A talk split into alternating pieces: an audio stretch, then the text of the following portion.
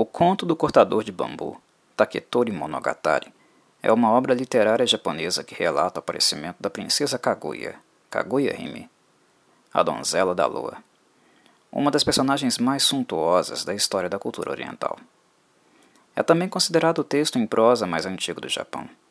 Ele é tão importante, tão notório, que é sem dúvida um verdadeiro tesouro nacional.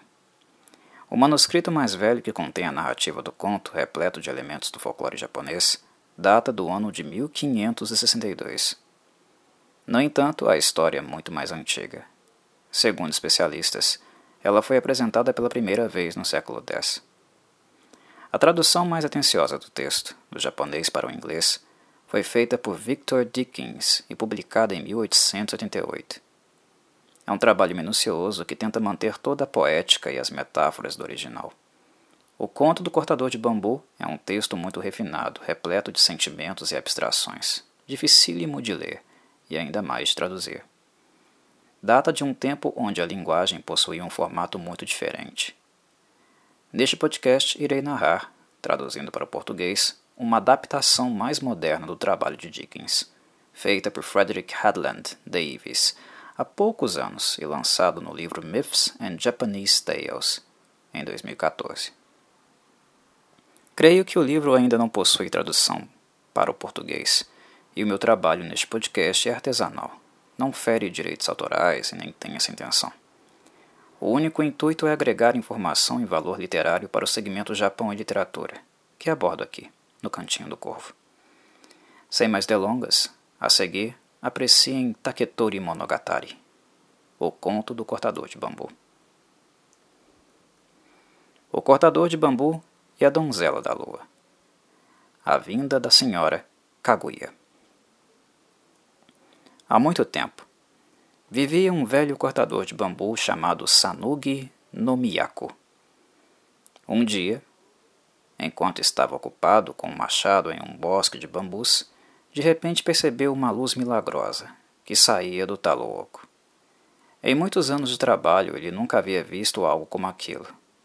Muito curioso, ele cortou o bambu e mal pôde acreditar no que viu. Examinando mais de perto, descobriu no coração de um junco uma menina muito pequena, de beleza requintada. Ele disse: Eu a descobri porque você estava aqui, entre os bambus que vejo todos os dias.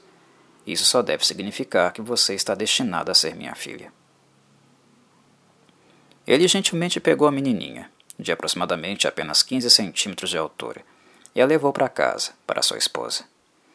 Tão delicada e frágil era essa donzela que ela teve que ser criada em uma cesta. O cortador de bambu, após isso, continuou a tratar de seus negócios, e noite e dia, enquanto cortava os juncos, agora curiosamente passou a encontrar ouro, e uma vez pobre, agora acumulava uma fortuna considerável. A criança, depois de passar três meses com essas pessoas simples do campo, subitamente cresceu em estatura e ficou como uma donzela adulta.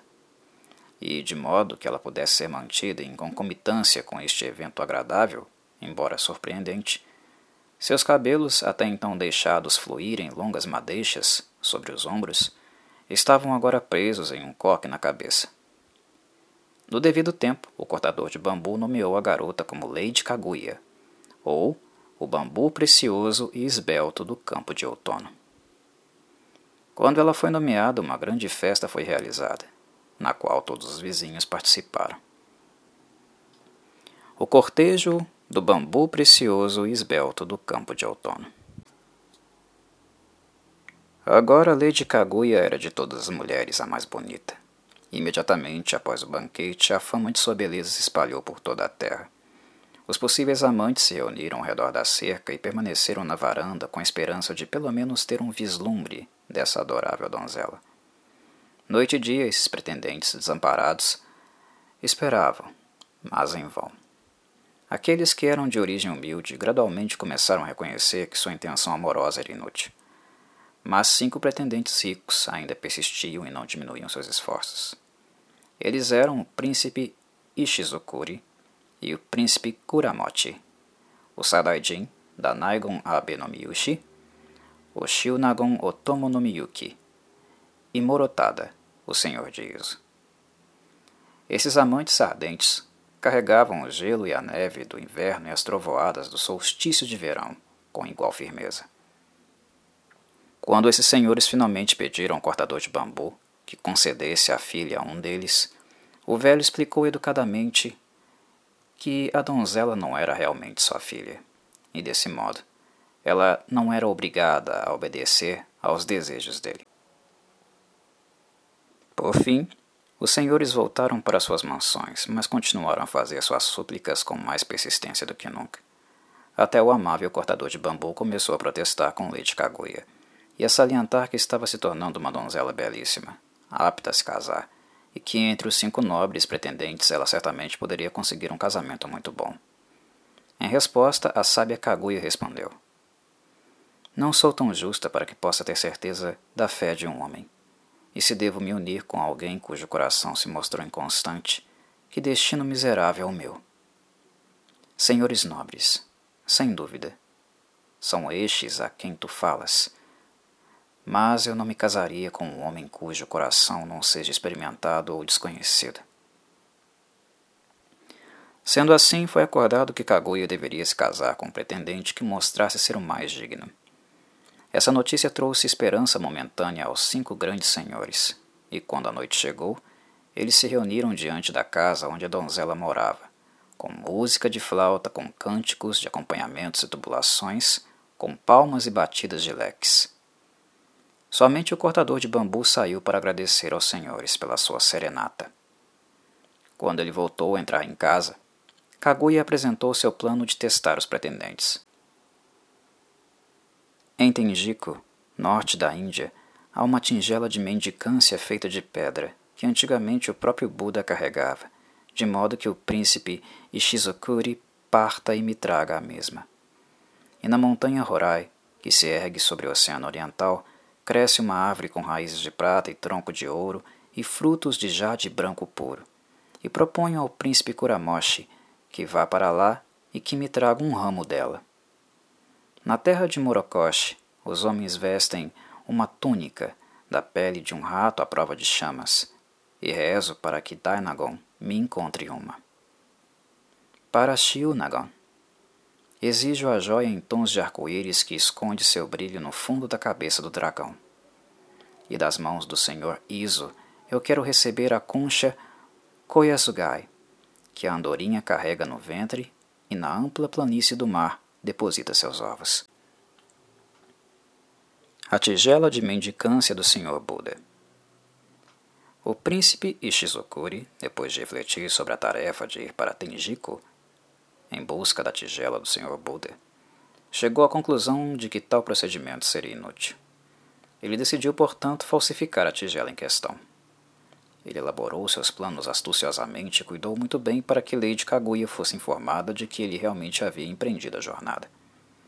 De fato, esse pretendente astuto escondeu-se em Amato por três anos, e depois daquele tempo, descobriu em um mosteiro nas colinas de Toshi uma tigela de extrema idade repousando sobre um altar de benzouro.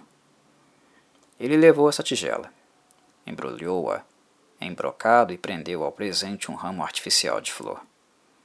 Quando Lady Kaguya olhou para a tigela, encontrou dentro dela um pergaminho que dizia: Sobre os mares, sobre as colinas, o teu servo saiu, e cansado e desgastado, ele perece. Oh, que lágrimas custaram esta tigela de pedra, que inundações de lágrimas correram.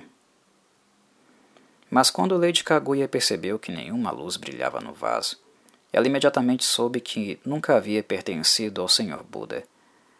Consequentemente, ela devolveu a tigela com os dizeres: Da gota de orvalho pendurada, nem mesmo o brilho passageiro mora aqui. Na colina das trevas, na colina de Ogura, o que você poderia esperar encontrar? O príncipe, depois de jogar fora a tigela, procurou transformar o protesto acima em um elogio à senhora que o escreveu.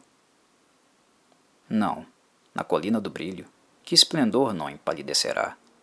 Será que, longe da luz de vossa beleza, o brilho da tigela do além me provará verdadeiro? Foi um lindo elogio criado por um pretendente que era uma verdadeira farsa este último apelo poético não serviu de nada, e o príncipe infeliz partiu. O ramo de joias do Monte Rorai. O príncipe Kuramoshi, como seu antecessor, era igualmente astuto e tornou conhecido que ele estava partindo para uma viagem à terra de Tsukushi em busca do ramo portador de joias. Na verdade, o que ele fez foi empregar seis homens da família Utimaru, célebres artesãos, e garantir para eles uma habitação escondida dos olhos dos homens, onde ele próprio morava, com o objetivo de instruir os artesãos sobre como eles deveriam fazer o trabalho, o ramo portador de joias idêntico ao descrito por Leite Kaguya. Quando o ramo foi terminado, ele o enviou e aguardou a resposta de Leite Kaguya. Junto com o presente, ele escreveu: Embora estivesse em perigo a minha própria vida, sem o ramo carregado de joias em minhas mãos, nunca mais ousaria voltar.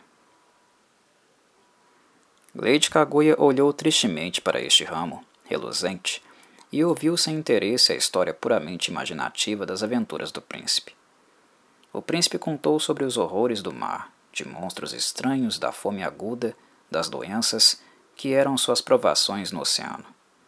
Então esse contador de histórias incorrigível continuou descrevendo como eles chegaram uma montanha alta que se erguia do mar, onde foram recebidos por uma mulher carregando um vaso de prata que ela encheu de água. Na montanha havia flores e árvores maravilhosas, e um riacho em tons de arco-íris, amarelo como ouro, branco como prata, azul como precioso ruri, lápis lazuli. E o riacho era coberto por pontes construídas com diversas gemas, e por isso cresciam árvores carregadas de joias deslumbrantes. Que de uma delas ele quebrou o ramo, que agora se atrevia a oferecer à Lady Kaguya. Sem dúvida, Lady Kaguya teria sido forçada a acreditar nesse conto engenhoso, caso naquele exato momento os seis artesãos não tivessem aparecido em cena e exigido alto pagamento pelo ramo de joias confeccionado. Eles revelaram a traição do príncipe, que apressadamente partiu em fuga. A própria Lady Kaguya recompensou os artesãos. A túnica à prova de chamas. O Saidadin, grande ministro, Abe encomendou um comerciante, com o nome Wokei, para obter para ele uma túnica de pele feita do rato à prova de chamas. E quando o navio do comerciante voltou da terra de Morokoshi, trouxe uma túnica de pele, que o sanguinário Sadajin imaginou ser objeto de seu desejo. A túnica repousava em uma caixa, e o Sadaijin, acreditando na honestidade do comerciante, o descreveu como sendo de uma cor verde-mar, de pelos cobertos de ouro brilhante, um tesouro de fato de uma beleza incomparável, mais para ser admirado por sua pura excelência do que por sua virtude em resistir à chama do fogo. O Saiyajin, com o sucesso garantido em sua corte, partiu alegremente para apresentar seu presente à Lady Kaguya, oferecendo além disso o seguinte verso: Infinitos são os fogos do amor que me consomem, mas não consumida é a túnica de pele Finalmente estão secas as minhas mangas, pois não verei seu rosto hoje. Por fim, o Sadajin pôde apresentar seu presente à Lady Kaguya.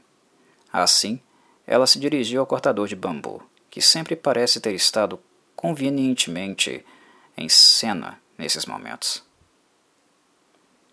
Se esta túnica for jogada no meio das chamas e não for queimada, saberei que é realmente a túnica à prova de chamas, e não poderei mais recusar a intenção deste senhor. Um fogo foi aceso e a túnica jogada nas chamas, onde pereceu imediatamente. Quando Sadadim viu isso, seu rosto ficou verde como grama, e ele ficou ali, surpreso. Mas Lady Kaguya se regozijou discretamente e devolveu a caixa com a mensagem sem um vestígio que restasse para queimar completamente, eu sonhara com esta túnica de pele. Pobre coisa bonita. De outro modo, eu teria lidado com isso. A joia na cabeça do dragão. O Shiu Nagon Otomo no Miyuki retornou à sua casa e informou seus funcionários que ele desejava que lhe trouxessem a joia na cabeça do dragão Depois de algum tempo, eles fingiram partir nessa missão. Enquanto isso, Shilnagon estava tão seguro do sucesso de seus servos que ele teve sua casa adornada com peças de laca requintadas em ouro e prata. Todos os cômodos estavam cobertos de brocado, os painéis ricos em quadros, e acima do teto havia panos de seda. Cansado de esperar, o Shilnagon, depois de um tempo, viajou para Naniwa e questionou os habitantes se algum de seus servos havia pegado um barco em busca do dragão. O Shilnagon soube que nenhum dos seus servos havia ido de fato a Naniwa, e consideravelmente descontente com as notícias, ele próprio embarcou com um timoneiro. No entanto, aconteceu de o deus do trovão estar com raiva e o mar ficou tempestuoso. Depois de muitos dias, a tempestade ficou tão forte e o barco estava tão perto de afundar que o timoneiro se atreveu a comentar. O uivo do vento, a fúria das ondas e o poderoso rugido do trovão são sinais da ira do Deus que meu senhor ofende, quem mataria o dragão das profundezas, pois através do dragão a tempestade é elevada, e bem faria se meu senhor fizesse uma oração. Como o Shilnagon foi tomado por uma doença terrível, não é surpreendente descobrir que ele prontamente seguiu o conselho do timoneiro. Ele orou nada menos que mil vezes, e jurou solenemente que deixaria em paz o governante das, profundezas. O trovão cessou e as nuvens se dispersaram, mas o vento estava mais forte do que nunca. O timoneiro, no entanto, disse a seu mestre que o vento era bom e soprava em direção à sua própria terra. Finalmente chegaram à costa de Akashi, em Harima. Mas o Shunagon, ainda doente e assustado, pensou que havia sido levado a uma costa selvagem e assim ficou deitado no barco ofegando pesadamente e recusando a se revelar quando o governador do distrito se apresentasse. Quando finalmente percebeu que não havia sido levado a costa selvagem alguma, ele consentiu em atracar. Não é de admirar que o governador sorriu ao ver a aparência miserável do senhor desconcertado, gelado até os ossos, com a barriga inchada e os olhos sem brilho. Por fim, o Shilnagon foi carregado em uma maca para sua própria casa, quando ele chegou, seus servos astutos disseram humildemente ao mestre como haviam fracassado na missão. Assim, Shilnagon os cumprimentou. Vocês fizeram bem em voltar de mãos vazias. Além disso, o dragão, certamente, tem parentesco com o deus do trovão, e quem quer que lhe coloque as mãos para pegar a joia que brilha em sua cabeça se encontrará em perigo. Eu mesmo estou cansado de labuta e sofrimento, e não ganhei nenhuma recompensa. A lei de Kaguya é uma ladra das almas dos homens e uma destruidora de seus corpos. Nem jamais a procurarei novamente, nem dobrarei meus passos até lá. Dizem-nos em conclusão que quando as mulheres de sua casa ouviram falar da aventura de seu senhor, elas riram até que seus flancos estivessem doloridos, enquanto os panos de seda que ele havia feito foram puxados sobre o telhado de sua mansão levados fio a fio pelos corvos para alinhar seus ninhos. A caçada real. A fama da beleza de Lady Kaguya chegou à corte, e o Mikado, ansioso por vê-la, enviou uma de suas damas do palácio, Fusago, para ir conhecer a filha do cortador de bambu e relatar à majestade suas excelências. No entanto, quando Fusago chegou à casa do cortador de bambu, Lady Kaguya se recusou a vê-la. Então a dama do palácio retornou e relatou o caso ao Mikado. Sua Majestade chamou o cortador de bambu e disse para ele que levasse Lady Kaguya à corte, para que ele pudesse vê-la, acrescentando: Um chapéu de nobreza, por acaso, será sua recompensa. O velho cortador de bambu era uma alma admirável e suavemente desaprovou o comportamento extraordinário de sua filha.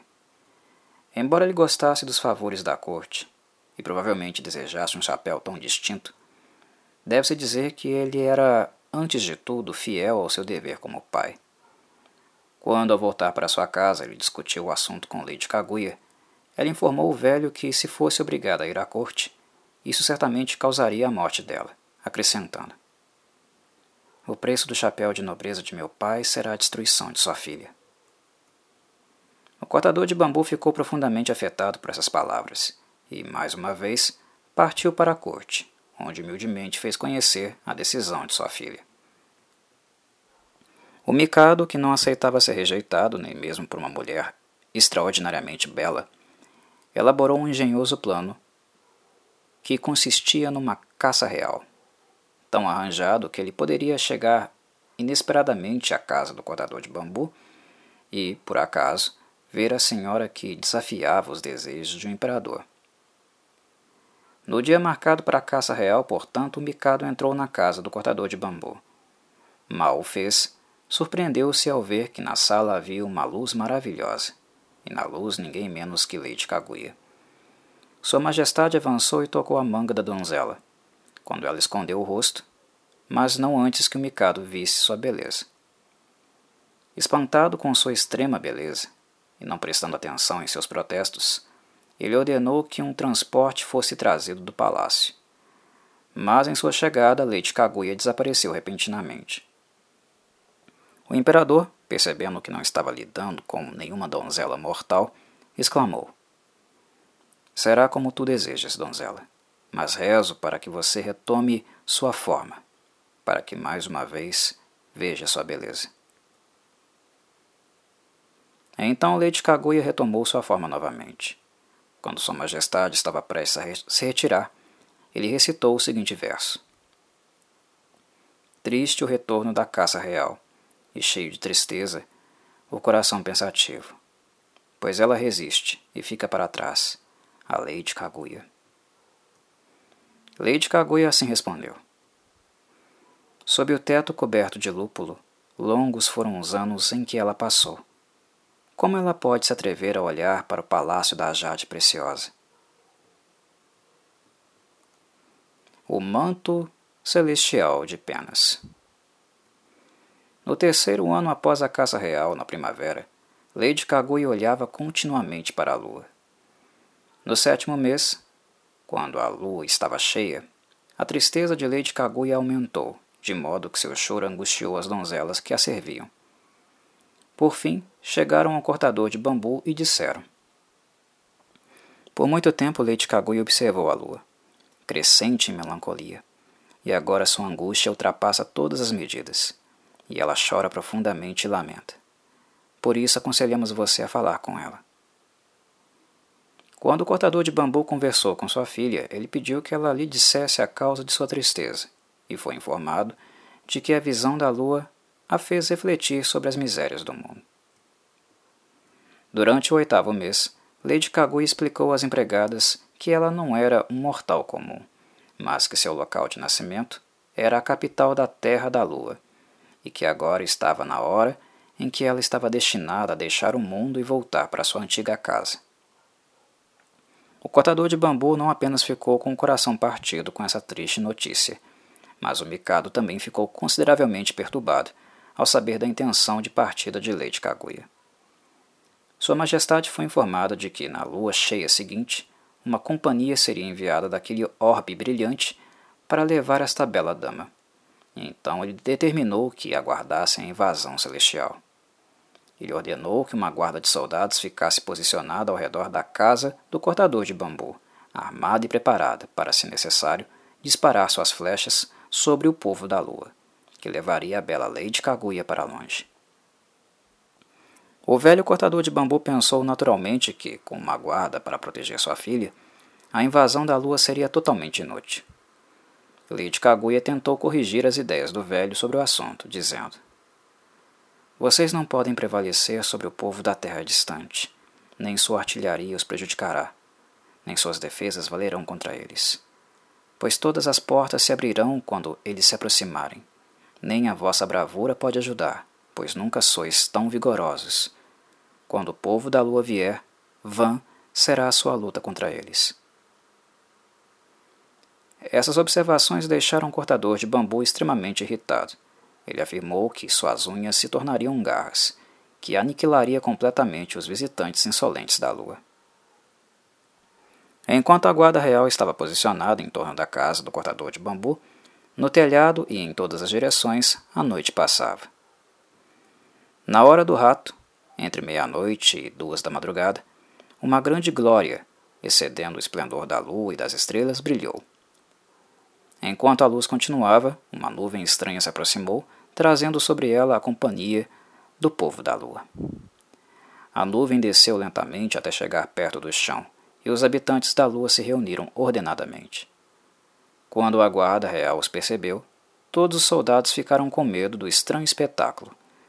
Mas, finalmente, parte deles reuniu coragem suficiente para dobrar os arcos e lançar as flechas, mas todas as suas flechas perderam.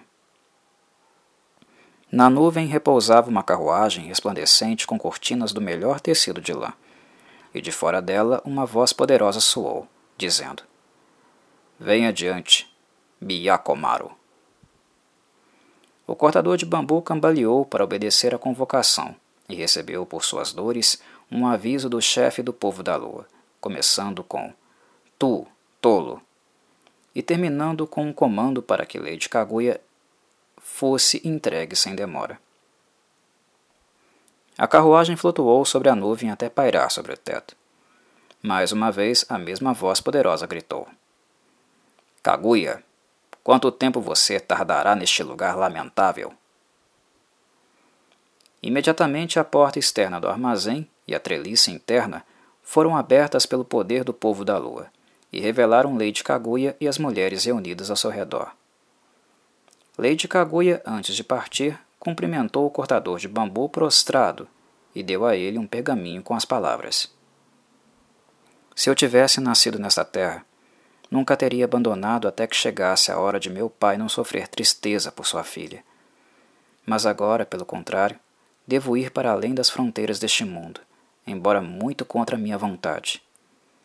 Meu manto de seda deixo para trás como memorial, e quando a lua ilumina a noite, Deixe meu pai observá-la. Agora meus olhos devem vê-la pela última vez, e preciso subir para o céu, de onde cairei, meteoricamente, na terra. O povo da lua havia trazido com eles, em um cofre, o manto celestial de penas e algumas gotas do elixir da vida. Um deles disse à Lady Kaguya: Prove, peço-lhe, deste elixir pois seu espírito se tornou sujo com as grosserias deste mundo imundo. Lady Kaguya, depois de provar o elixir, estava prestes a deixar um pouco dele no manto que também estava deixando para trás, em benefício do velho cortador de bambu, que a amava tanto. Mas um dos integrantes do povo da lua a impediu e tentou jogar sobre seus ombros o um manto celestial, quando Lady Kaguya exclamou: Tenha ainda um pouco de paciência. Quem veste um manto muda seu coração. E ainda tenho algo a dizer antes de partir. Depois, ela escreveu o seguinte para o Mikado: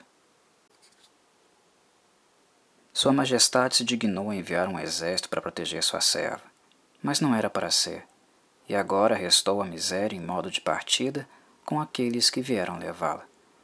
Não lhe era permitido servir a Sua Majestade, e apesar de sua vontade, ela não cedeu à obediência do comando real. E torcido de pesar está o coração dela, e porventura Sua Majestade pode ter pensado que a vontade real não foi compreendida, e que ela se opôs, e assim ela parecerá a Sua Majestade desprovida de boas maneiras, o que ela espera que Sua Majestade não a julgue de ser, e portanto, humildemente, ela escreve esse texto nos pés reais. E agora ela deve vestir um manto de penas e se despedir tristemente de seu senhor. Depois de entregar este pergaminho nas mãos do capitão do exército, junto com um fragmento de bambu contendo o elixir, o manto de penas foi jogado sobre ela, e em um momento toda a memória de sua existência terrena se foi. Então Lady Kaguya entrou no carro, cercada pela companhia do povo da lua, e a nuvem subiu rapidamente para o céu, até que se perdeu de vista. A tristeza do cortador de bambu e do micado não tinha limites. Este último realizou um grande conselho e perguntou qual era a montanha mais alta do país.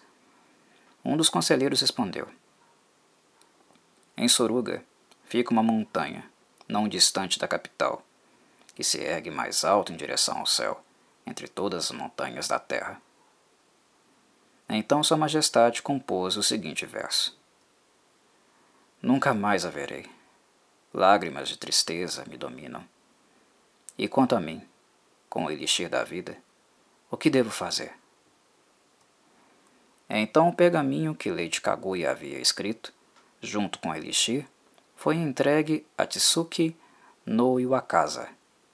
Foi ordenado a este que levasse ao cume da montanha mais alta de Suruga, e no pico mais alto queimasse o pergaminho e o elixir da vida. Então Tsuki, no Iwakasa, ouviu humildemente o comando real e levou consigo uma companhia de guerreiros. Subiu a montanha e fez o que lhe foi pedido. E foi a partir de então que o nome Fuji, Fuji Yama, nunca morrendo, foi dado à montanha, e os homens dizem que a fumaça dessa queima ainda ondula no seu pico, para se misturar com as nuvens do céu. E assim termina o conto. E assim foi batizado o Monte Fuji, cartão postal e maior símbolo do Japão, nascido da queima e da tristeza de corações partidos. Aqui me despeço. Um abraço.